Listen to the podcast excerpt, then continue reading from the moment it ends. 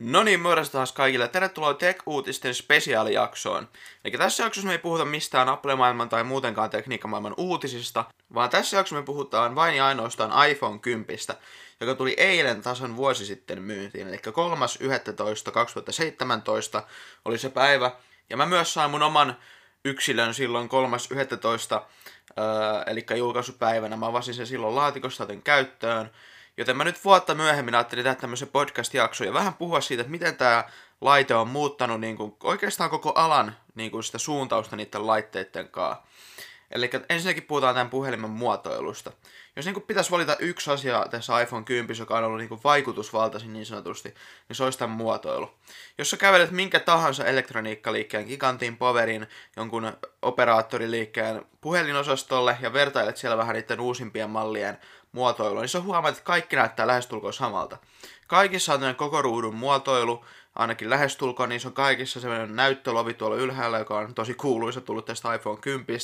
Kaikissa, jos on tuplakamera, niin ne on tällä pystyasennossa. Ja harvasta puhelimesta löytyy näitä piirteitä ennen iPhone 10 julkaisua, eli Android-valmistajat on todellakin inspiroitunut niin sanotusti tästä iPhone 10 muotoilusta, tai toisin sanoen vähän niin kuin yrittänyt kopioida ja tehdä semmoista samannäköistä puhelinta, koska ne tietää, että iPhone 10 on ollut iso menestys, joten kuluttajat haluaa jotain sen tapasta todennäköisesti, ainakin näin ne ajattelee, niin tota, se, on te, se on todellakin ollut vaikutusvaltainen tämä iPhone 10 muotoilu.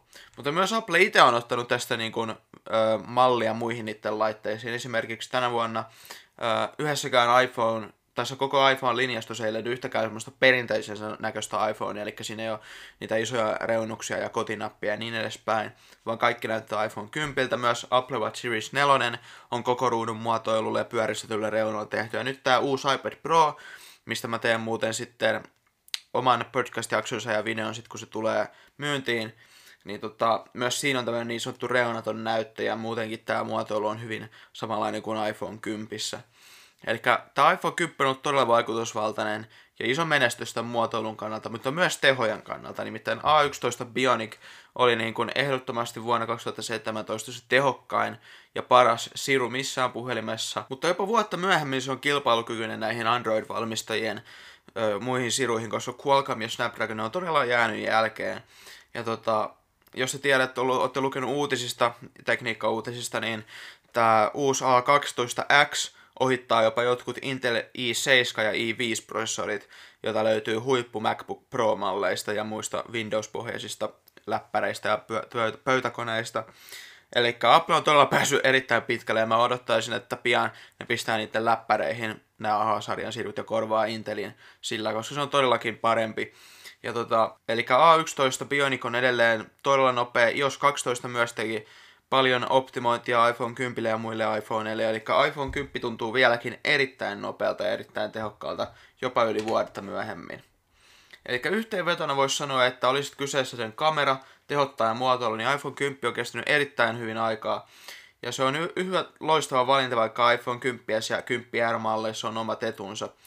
Ja tota, ainoa niin kuin huono puoli, mikä tästä voisi mainita, on se, että niin kuin jopa Apple-laitteet ja muut, muut valmistajien laitteet on nostanut hintaa erittäin paljon iPhone 10 jälkeen, koska iPhone 10 oli sen 1000 dollaria. Ja se oli silloin tosi kova hinta, mutta nyt se on ihan arkipäivä, että me nähdään yli 1000 dollarisia, ö, tota, eli 1000 euron ö, puhelimia markkinoilla. Eikä se on niin oikeasti se ainoa huono puoli, mutta myös voi puhua siitä, kuinka paljon innovaatioita tässä puhelimessa oli. Eli, eli se hintakysymyskin on vähän niin ja näin, koska tässä oli paljon niin kuin parannuksia, että onko se hinta nousu sitten sen arvoinen, niin se on niin kuin tietenkin ostajan silmässä sitten se valinta. Mutta iPhone 10 on ollut tosi iso menestys markkinoilla, joten että ilmeisestikin suurin osa ihmistä on ollut valmis maksaa sen kovemman hinnan tästä puhelimesta. Mutta tosiaan vuosi iPhone 10, se on muuttanut markkinat täysin, voisi sanoa. Vaikka sitä aluksi pilkattiin, sitä kutsuttiin tuhannen dollarin emoji-koneeksi ja niin edespäin, niin tämä on ollut tosi vaikutusvaltainen puhelin. Mutta tämä Tekuutisten spesiaalijakso oli oikeastaan tässä. Toivottavasti tykkäsitte ja nähdään taas pian iPad Pro-aiheisen podcastin ja videon parissa. Se on moro.